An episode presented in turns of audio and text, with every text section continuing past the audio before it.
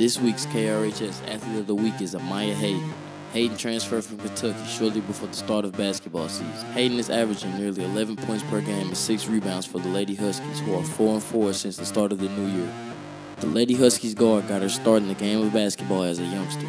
I got started and I was five, and I seen my mom play, and I wanted to play.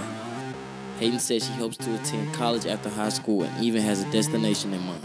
U C L A. Hayden also says she has a favorite class here at Ritenour. Math, because I like to solve things. One of Hayden's inspirations is W N B A player Maya Moore. Because she's not scared to go in the paint. Recent tournament at Hillsboro, Hayden averaged fifteen points per game as the Lady Huskies earned wins over Herculaneum and Beckham. Hayden has also had a double-double in two games this season. For K R H S ninety point one F M, this is Robiyon Hughes signing off.